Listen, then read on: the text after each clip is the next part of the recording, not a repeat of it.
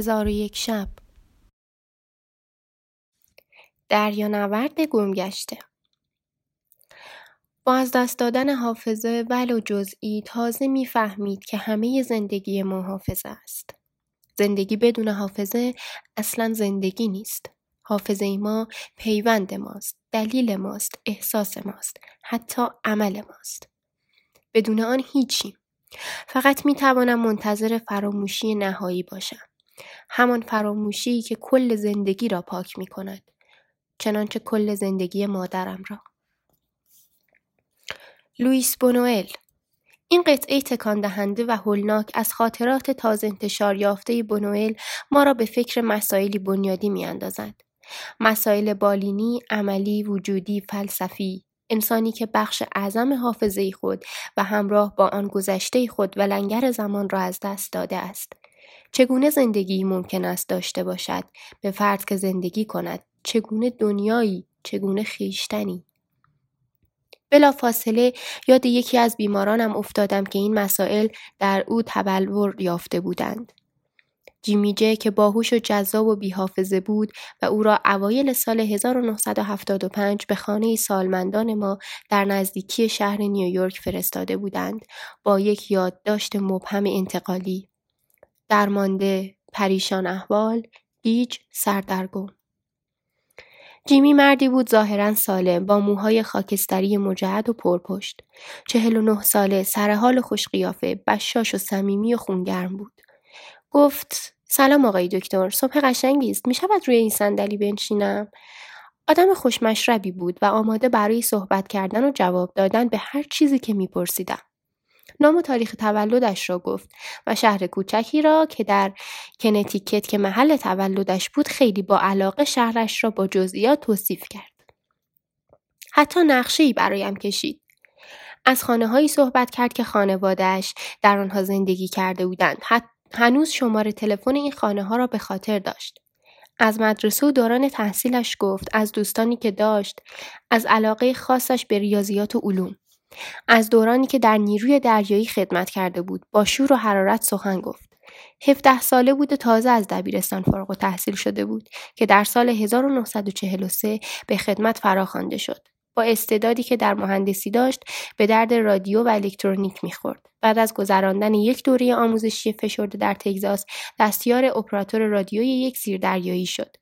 نام زیردریایی هایی که در آنها خدمت کرده بود مأموریت آنها محل استقرارشان و هم قطارهایشان را به خاطر داشت کد مرس را هم به یاد داشت و هنوز هم در زدن مرس تایپ بدون نگاه کردن مهارت داشت دوران نوجوانی و جوانی پربار و جالبی داشت که واضح با جزئیات و با محبت به یاد می آورد. اما به دلایلی حافظش در همانجا متوقف می شد. دوران خدمت و جنگ، پایان جنگ و افکارش درباره آینده را به خاطر می آورد و مرور می کرد. عاشق نیرو دریایی شده بود و حتی به فکر افتاده بود همانجا بماند.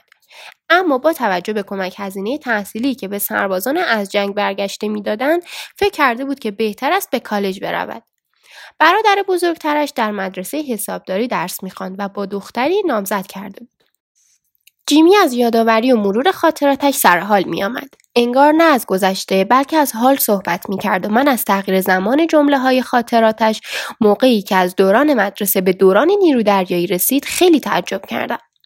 قبلا داشت زمان گذشته را به کار می برد اما حالا داشت از زمان حال استفاده می کرد. و به نظر من زمان حالش عمدی یا ساختگی برای بازآفرینی خاطرات نبود بلکه زمان حال واقعی از تجربه زمان حال بود.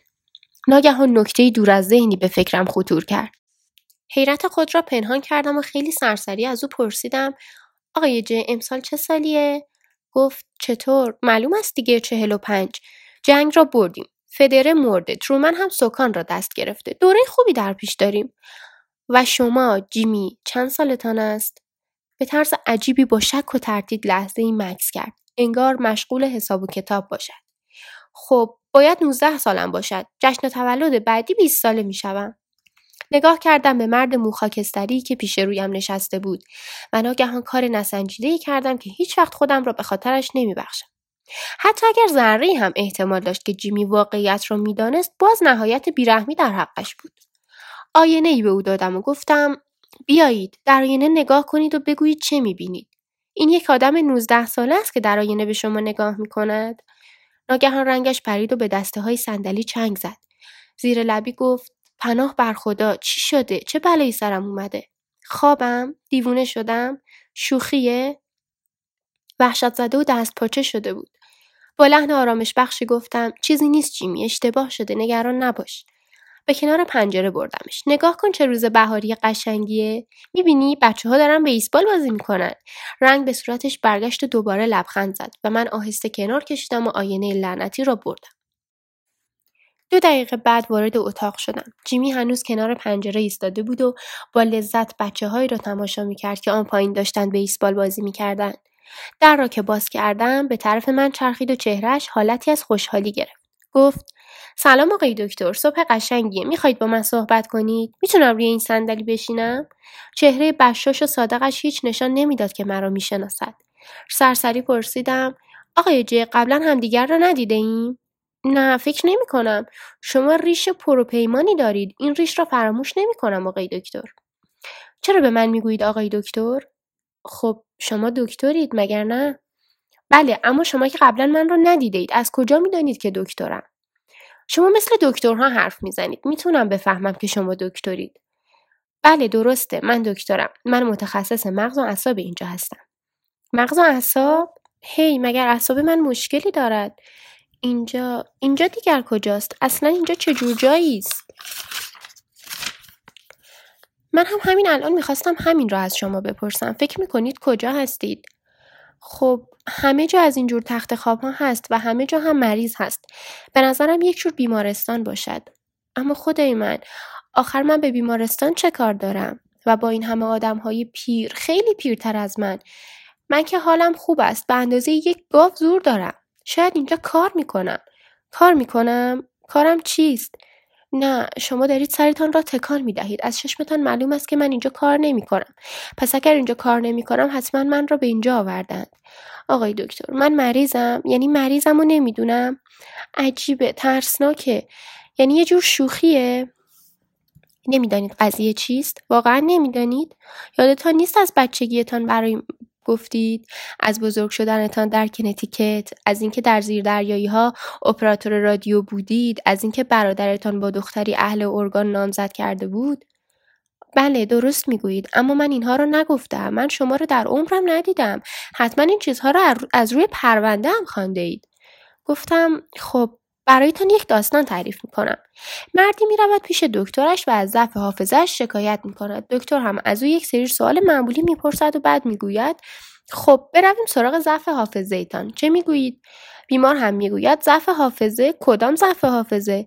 جیمی خندید خب پس مشکل من این است. خودم هم حد زده بودم که باید یک چنین چیزی باشد. خودم هم فهمیده بودم که گاهی چیزهایی را فراموش می‌کنم چیزهایی که همین حالا اتفاق افتادند اما گذشته کاملا یادمه. اجازه می دهید معاینهتان کنم و چند آزمایش انجام بدهم؟ صمیمانه گفت بله حتما هر کاری که بخواهید. در آزمودن هوش عالی بود.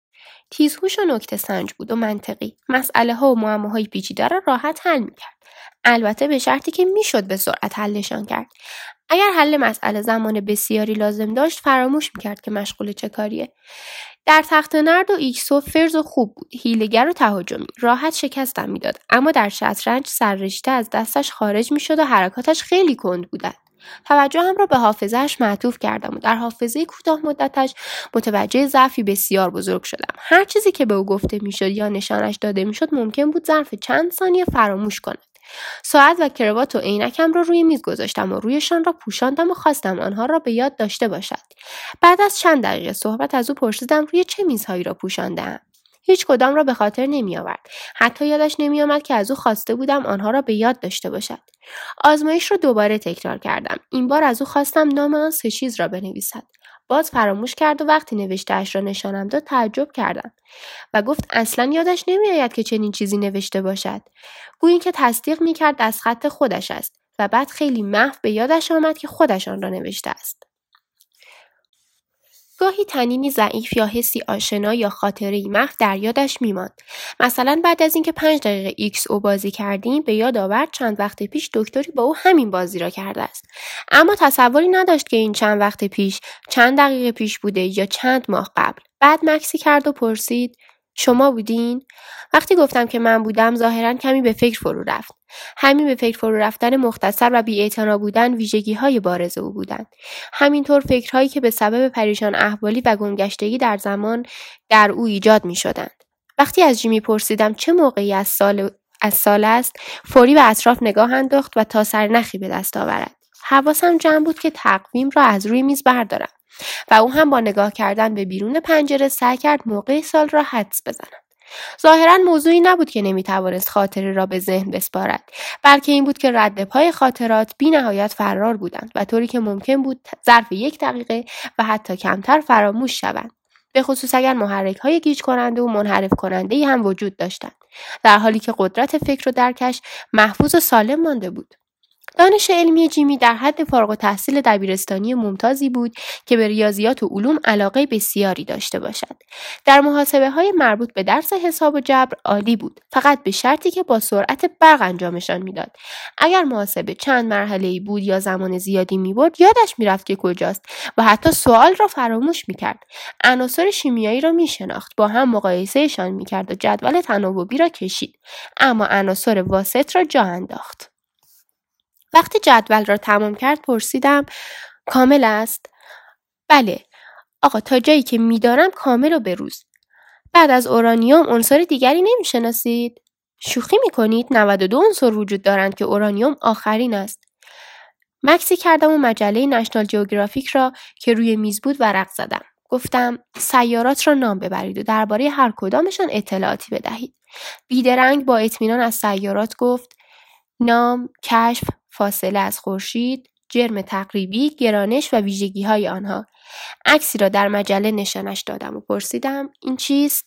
گفت ماه. گفتم نه نیست. این عکسی از زمین است که از ماه گرفته شده است.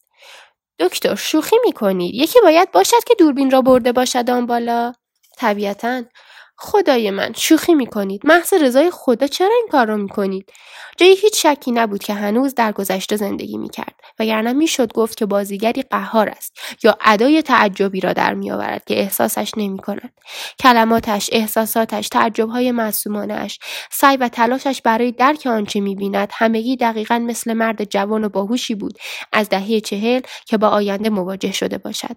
با آنچه هنوز اتفاق نیفتاده با آنچه به سختی می‌شود تصور کرد در یادداشتهایم نوشتم این نکته بیش از هر چیز دیگری مرا متقاعد کرد که گسست او در حوالی سال 1945 گسستی واقعی است آنچه به او نشان دادم و گفتم چنان او را شگفت زده کرد که می توانست هر مرد جوان باهوش پیش از دوره اسپوتنیک را شگفت زده کند.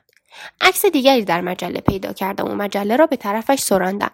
گفت یک ناو هواپیمابر است با طراحی فوق مدرن. هیچ وقت چیزیش حتی شبیه به آن هم ندیده بودم.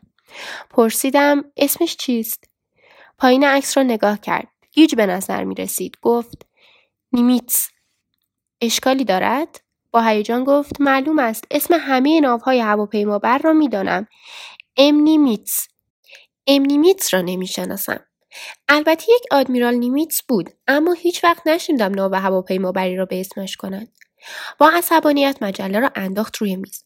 چون تمام مدت با چیزهای ضد و نقیص و غیرعادی مواجه شده بود و معنی ترسناکی در آنها می‌دید داشت رفته رفته خسته و تا حدی بیحوصله و نگران می‌شد. نسنجیده او را به مرز ترس رسانده بودم و دیگر وقتش بود جلسه را تمام کنم. باز کنار پنجره رفتیم و به زبین آفتابی بیسبال نگاه کردیم. همینطور که نگاه می‌کرد عضلات صورتش شل شدند. نیمیتس عکس ماهوارهای کنایه ها و ترس ها را فراموش کرد و غرق بازی آن پایین شد. بوی مطبوعی از سالن غذاخوری به مشام رسید. لبانش را تر کرد و گفت نهار. لبخندی زد و رفت. احساسات بر من هجوم آورد غمانگیز ناخوشایند و بسیار گیج کننده بود که زندگیش در برزخی حل شده و از بین رفته است. در یادداشتهایم نوشتم گویی خندق یا خلایی از فراموشی او را از اطرافش جدا کرده است مردی است بدون گذشته یا آینده که در لحظه بیمنی و دائما در تغییر گیر افتاده است در ادامه به طرز پیش پا افتاده ای ادامه داده بودم. باقی معاینه های عصب شناختی کاملا طبیعی نتیجه گیری احتمالا سندروم کورساکوف به علت از بین رفتن اجسام پستانی بر اثر مصرف الکل. یاد داشتم ترکیب عجیبی بود. از واقعیات و مشاهدات که به دقت نوشته و رده بندی شده بودند. همراه با فکرهایی مهار نشدنی درباره اینکه این مسائل چه معنایی می توانند داشته باشند. این مرد بیچاره چه کسی است؟ کجاست؟ و آیا وقتی پیوستگی در زمان و حافظه تا این حد تحلیل رفته باشد اصلا می توان از هستی سخنی گفت؟ در این یادداشت و یادداشت‌های بعدی به طرز غیر علمی در فکر این روان از دست رفته بودم و اینکه چگونه می‌توان در مردی بیریشه یا مردی که در گذشته های دور ریشه دارد دلبستگی و پیوستگی ایجاد کرد. اگر بتواند ارتباط برقرار کند اما چگونه می‌تواند ارتباط برقرار کند؟ و ما چگونه می‌توانیم به او کمک کنیم ارتباطی داشته باشد؟ زندگی بدون ارتباط چیست؟ هیوم نوشته است به جرأت و قاطعانه می‌گویم که ما چیزی نیستیم جز مشتی یا مجموعی از احساسات متفاوت. احساساتی که با سرعتی تصور ناپذیر دنبال یکدیگر میآیند و پیوسته در سیلان و حرکتند. جیمی به یک معنا به موجودی هیومی تقلیل پیدا کرده بود. نمی توانستم این فکر را از سر بیرون کنم که هیوم چقدر از اینکه می‌دید تصورات فلسفیش در جیمی تجسم یافته است شگفت زده می‌شد. تقلیل هولناک یک انسان به تغییر و جریانی ناپیوسته و گسیخته. شاید می توانستم در مقالات پزشکی توصیه یا راه چاره بیابم. مقاله ها به دلایلی عمدتا روسی بودند.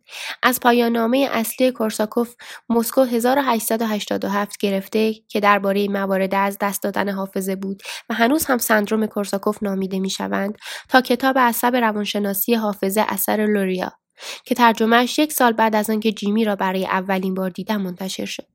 کورساکوف در سال 1887 نوشت فقط خاطره اتفاقهای تازه از بین می رود. ظاهرا خاطره های جدیدتر زودتر ناپدید می شوند. در حالی که خاطره های گذشته به خوبی به یاد می آیند و در نتیجه خلاقیت و هوشیاری و قدرت فکر بیمار تا حدی بسیار سالم می ماند. تقریبا یک قرن تحقیق و پژوهش به مشاهدات درخشان اما اندک کورساکوف افزوده شده است و غنیترین و ژرفترین و ژرفترین این پژوهش ها را لوریا انجام داده است. در گزارش لوریا علم به شعر تبدیل می شود. او عمق این زایعه را به ما نشان می دهد. لوریا نوشت در این بیماران همیشه مشاهده می شود که اختلال های بزرگی در ثبت و ضبط خاطرات رویدادها و تسلسل آنها در طی زمان وجود دارد و به همین علت آنها حس صحیح زمان را از دست می دهند و در جهانی زندگی می کنند که از خاطره های مجزا تشکیل شده است.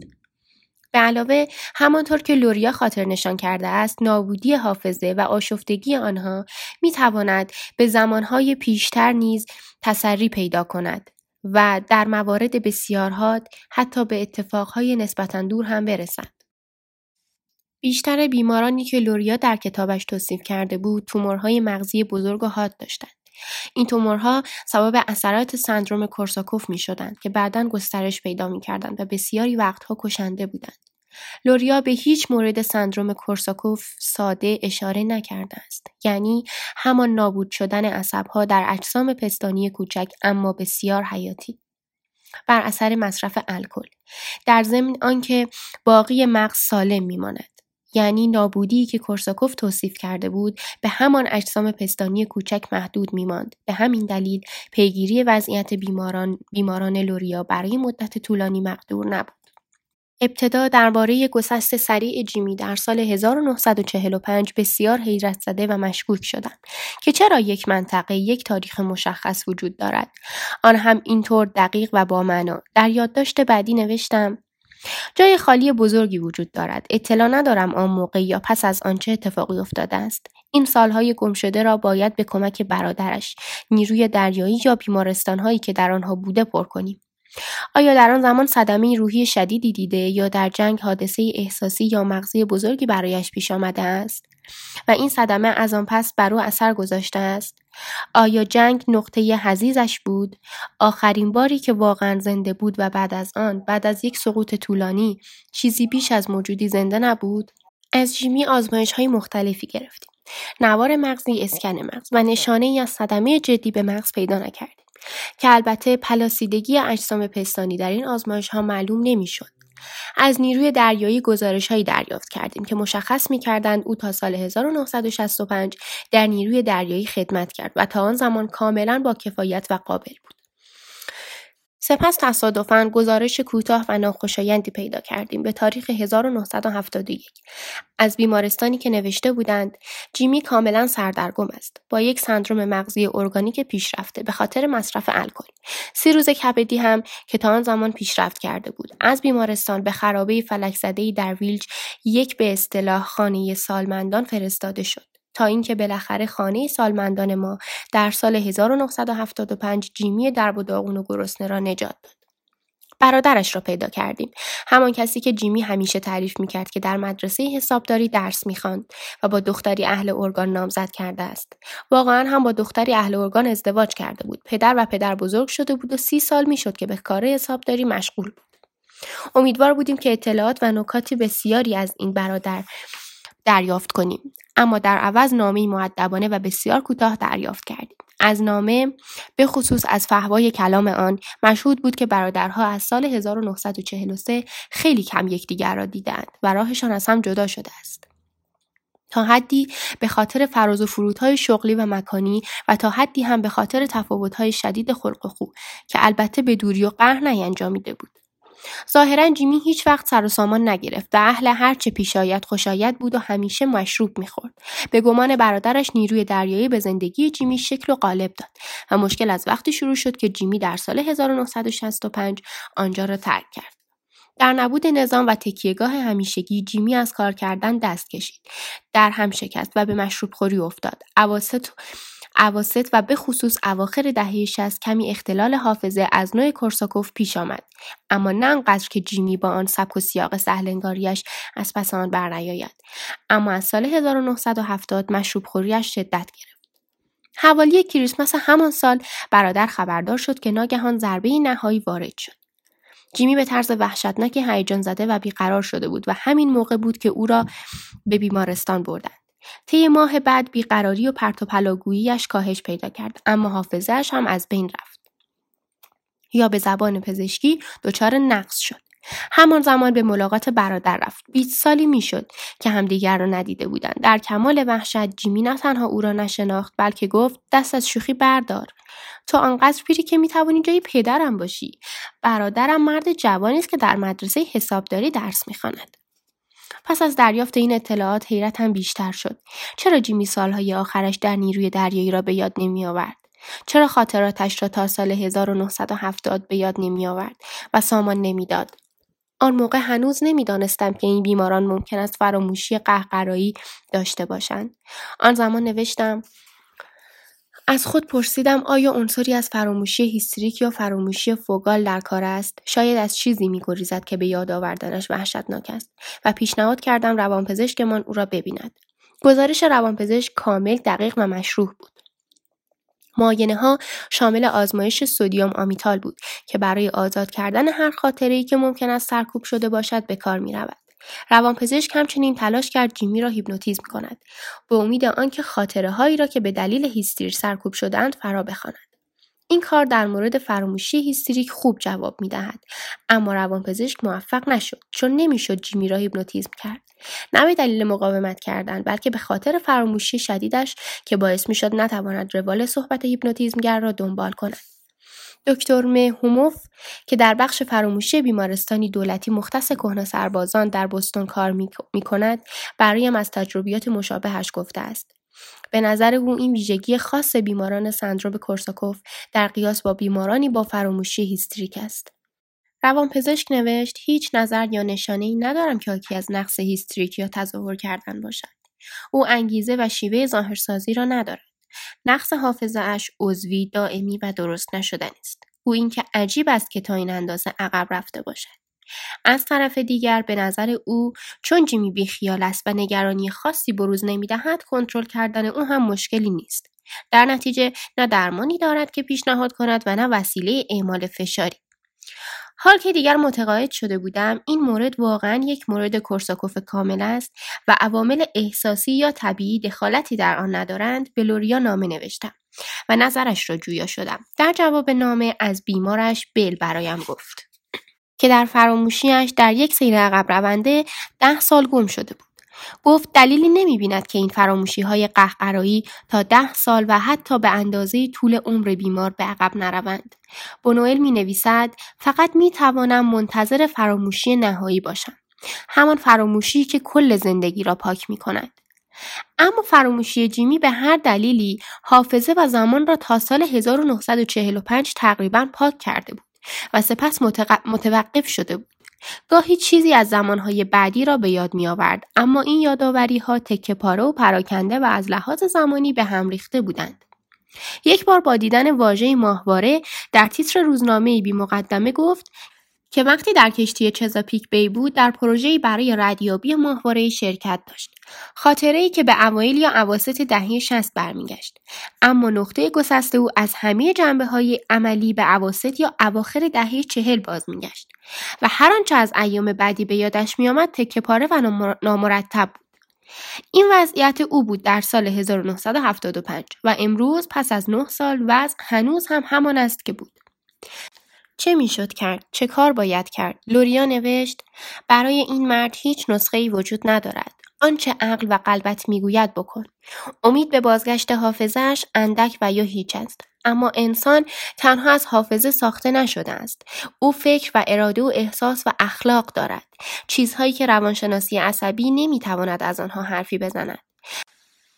و همینجا در فراسوی قلمروی روانشناسی غیر شخصی است که شاید بتوانید راهی برای نزدیک شدن به او و برای تغییر او بیابید.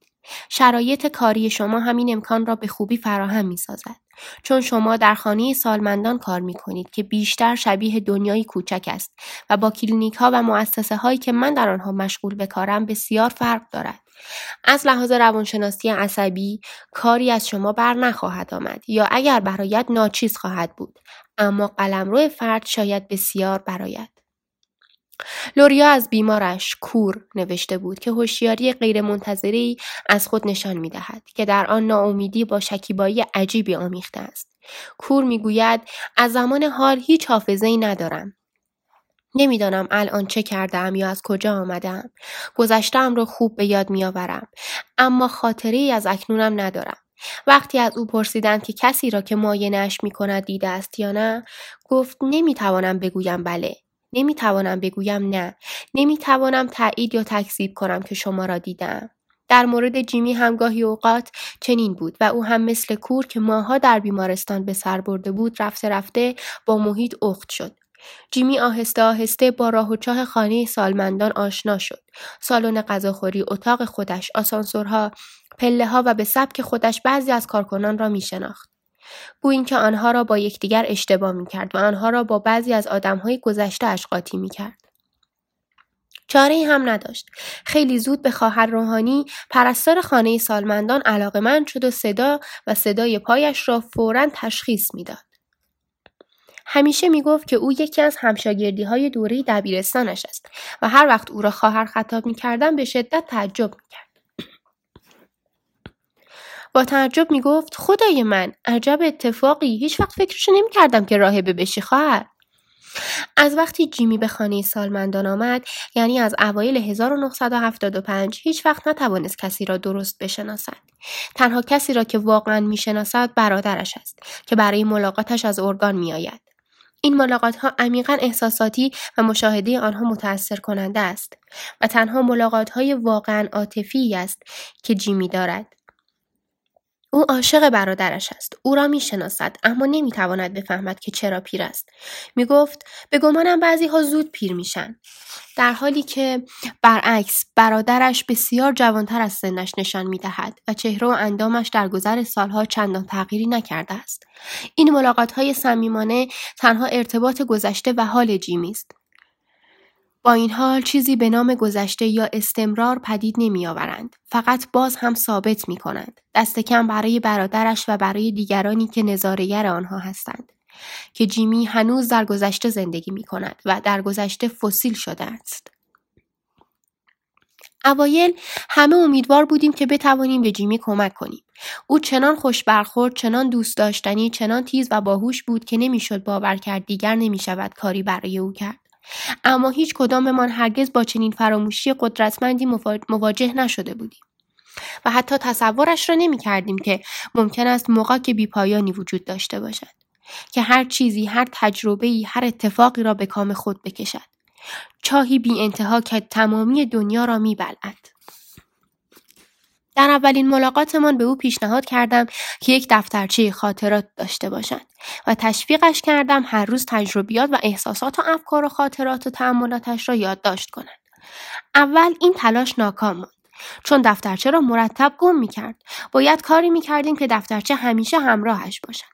اما این کار هم فایده ای نداشت. دفترچه یادداشت کوچک روزانه همیشه همراهش بود ولی یادداشت‌های قبلی برایش بیمعنی بودند.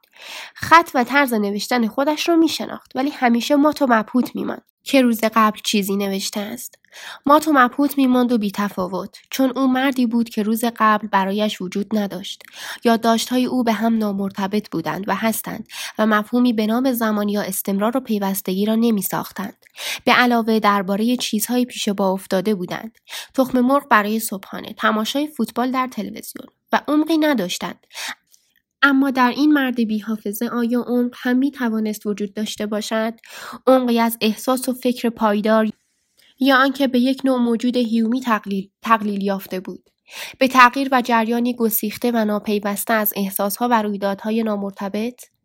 جیمی از این گمشدگی تراژیک و عمیق خود گم شدن در خود هماگاه بود و هم نبود اگر مردی یا پا یا چشمش را از دست داده باشد می‌داند که پا یا چشمش را از دست داده است. اما اگر خیشتنی را خیشتن خود را از دست بدهد نمی‌تواند بداند. زیرا دیگر خیشتنی ندارد که بداند. بنابراین اصلا معنا نداشت این مسائل را از او بپرسم. اوایل تعجب می‌کرد که چرا بین بیماران است و می‌گفت احساس بیماری نمی کند. ما هم در عجب بودیم که او اصلا چه احساس می کند. اندامی قوی و متناسب داشت. یک جور قدرت و انرژی ذاتی. اما رخوت عجیبی نیز داشت یا به گفته دیگران بیخیالی. این حالتش باعث می شد همیشه شدیدن حس کنیم چیزی گم شده است. گو این که اگر هم به فرض می‌فهمید با بیخیالی با آن روبرو می‌شد. روزی از او سوال کردم که به حافظه یا گذشتهش مربوط نمی‌شد بلکه به ساده ترین و سرراستترین احساسش مربوط می‌شد. حالتان چطور است؟ تکرار کرد. حالم چطور است؟ سرش را خاران. نمی‌توانم بگویم حالم بده. نمی‌تونم من بگم حالم خوبه. اصلا نمی‌توانم بگویم که چه حالی دارم. باز پرسیدم حالتان خراب است؟ نه این هم نیست. از زندگی لذت می‌برید؟ نمی‌توانم بگویم نمی‌دانم. درنگ کردم ترسیدم تند رفته باشم و او را به یسی پنهان تحمل ناپذیر و ناشناخته کشانده باشم باز مکس کردم و بعد پرسیدم از زندگی لذت نمی‌برید پس درباره زندگی چه احساسی دارید نمی‌توانم بگویم که اصلا چیزی را احساس می‌کنم یا نه اما احساس زنده بودن که می‌کنید زنده بودن؟ نه راستش نه. خیلی وقته که احساس زنده بودن رو نداشتم. بر چهرهش حالتی از تسلیم و غمی بی پایان نشست. مدتی بعد متوجه شدم که او در معماها و بازیهای سریع ذوق و استعداد دارد و می شود دست کم در طول بازیها او را نگه داشت و احساسی از همراهی و رقابت ایجاد کرد. برای همین پیشنهاد کردم او را در برنامه های سرگرمی و تفریحی خانه سالمندان شرکت دهیم. از تنهایی شکایتی نداشت اما خیلی تنها به نظر می رسید. هیچ وقت قصه نمی خورد. اما خیلی غمگین به نظر می رسید. این برنامه بهتر جواب داد. بهتر از دفترچه خاطرات. خیلی سریع و با علاقه درگیر بازی ها می شد. اما بازی زود جاذبهش را از دست می‌داد. همه معماها را حل می کرد و خیلی هم راحت حل می کرد. در بازی ها هم بهتر و تیزتر از بقیه بود. وقتی هم متوجه این موضوع می شد بیقرار و بد اخلاق می شد. و با این احساس که تحقیر شده است که بازی و معما مال بچه هاست کلافه و ناآرام در راهروها میگشت. معلوم بود خیلی دلش می‌خواهد کاری انجام دهد. می‌خواست کاری کند وجود داشته باشد حس کند. اما نمی‌توانست. دنبال معنا بود دنبال هدف بود. به زبان فروید دنبال کار و عشق بود. آیا می توانست کارهای معمولی انجام دهد؟ برادرش می گفت که وقتی در سال 1965 دست از کار کشید از هم پاشید. دو مهارت در خور توجه داشت. مورس زدن و تایپ کردن. از مورس که نمی توانستیم استفاده کنیم. مگر اینکه استفاده برایش سرهم می کردیم. اما از تایپ کردن می‌شد استفاده کرد اگر می توانست مهارت سابقش را بازیابد کاری کار یک کار واقعی می‌شد نه صرفا بازی جیمی خیلی زود مهارت سابقش را بازیافت و توانست خیلی سریع تایپ کند نمی توانست آهسته تایپ کند و با این کار تا حدودی جاذبه رضایت شغلی را به دست آورد. اما این کار هنوز تایپ کردن و تق کردنی بیخاصیت بود. پیش پا افتاده بود. عمقی نداشت. کاری مکانیکی بود که نمی توانست با آن خط فکری کار را دنبال کند. کلمات پشت سر هم ردیف می شدند بی آنکه معنا داشته باشند. خود به خود می‌شد او را یک مصدوم روحی یک روح گمگشته به حساب آورد. آیا واقعا ممکن بود که بر اثر بیماری روحش را از دست داده باشد؟ روحی هم داشت؟ این را یک بار از خواهران پرسیدم. از سوالم ناراحت شدند اما فهمیدند چرا پرسیدم. گفتند او را در نمازخانه ببینید و خودتان قضاوت کنید. این کار را کردم و منقلب شدم. عمیقا تکان خوردم و متأثر شدم. چون در آنجا شدت توجه و تمرکز عمیق و ممتدی را در او دیدم که پیش از آن نه هرگز دیده بودم و نه حتی تصور می کردم که بتواند داشته باشد دیدم که زانو زده است و نان و شراب تناول می کند. شکی نبود که آین اشای ربانی را به طور کامل به جا می آورد و روح او با روح مراسم اشای ربانی یکی شده بود. با عمق وجود تمام و کمال در عین آرامش و در و در خلوت تمرکز در مراسم آین اشای ربانی شرکت کرد. احساسی او را جذب کرده بود و کاملا نگه داشته بود. در آن لحظات نه فراموشی در کار بود نه سندروم کورساکوفی و حتی ممکن یا قابل تصور هم به نظر نمی رسید.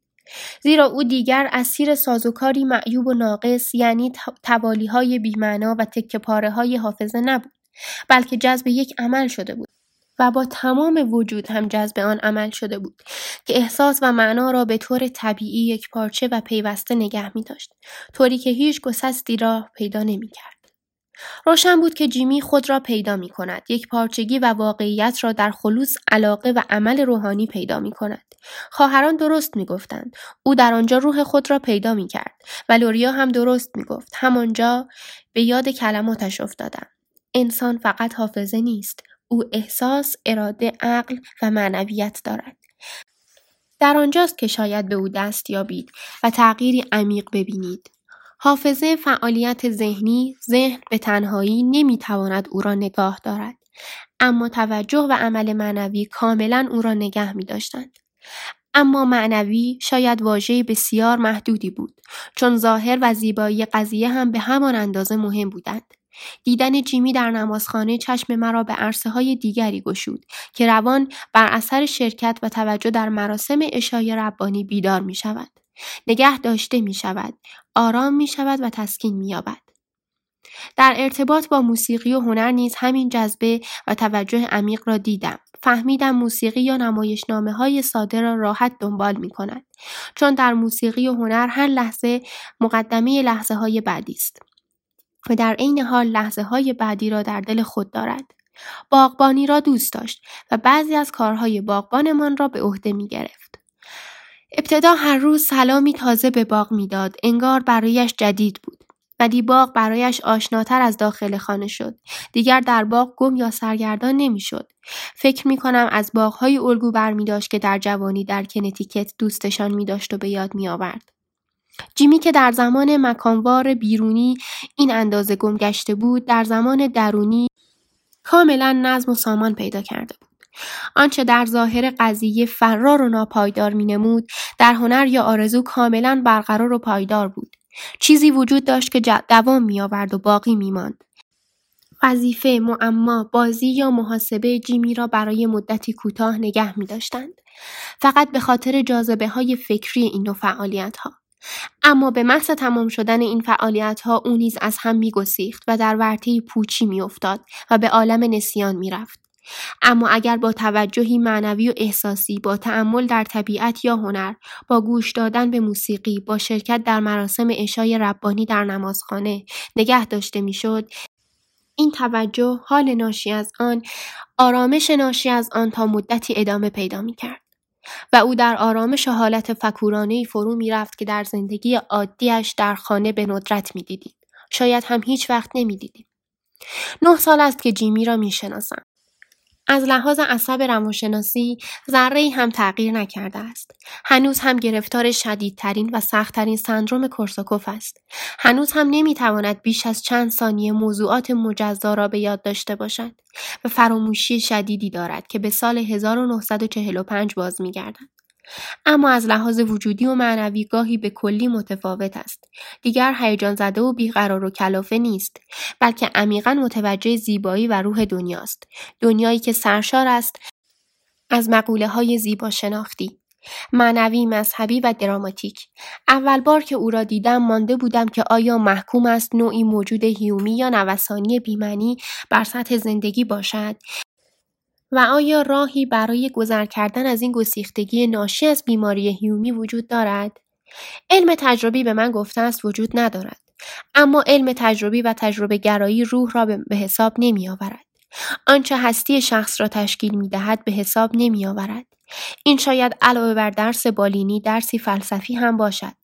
اینکه در سندروم کورساکوف یا در اختلال مشاعر یا در هر فاجعه ای که در آن صدمه عضو فروپاشی هیومی بزرگ باشد باز همیشه این امکان هست که آن گسیختگی از طریق هنر شرکت در فعالیت های مذهبی و ارتباط با روح انسان علاج شود آن هم در شرایطی که در نگاه اول یک وضعیت علاج ناپذیر گسیختگی عصب شناختی به نظر می رسد.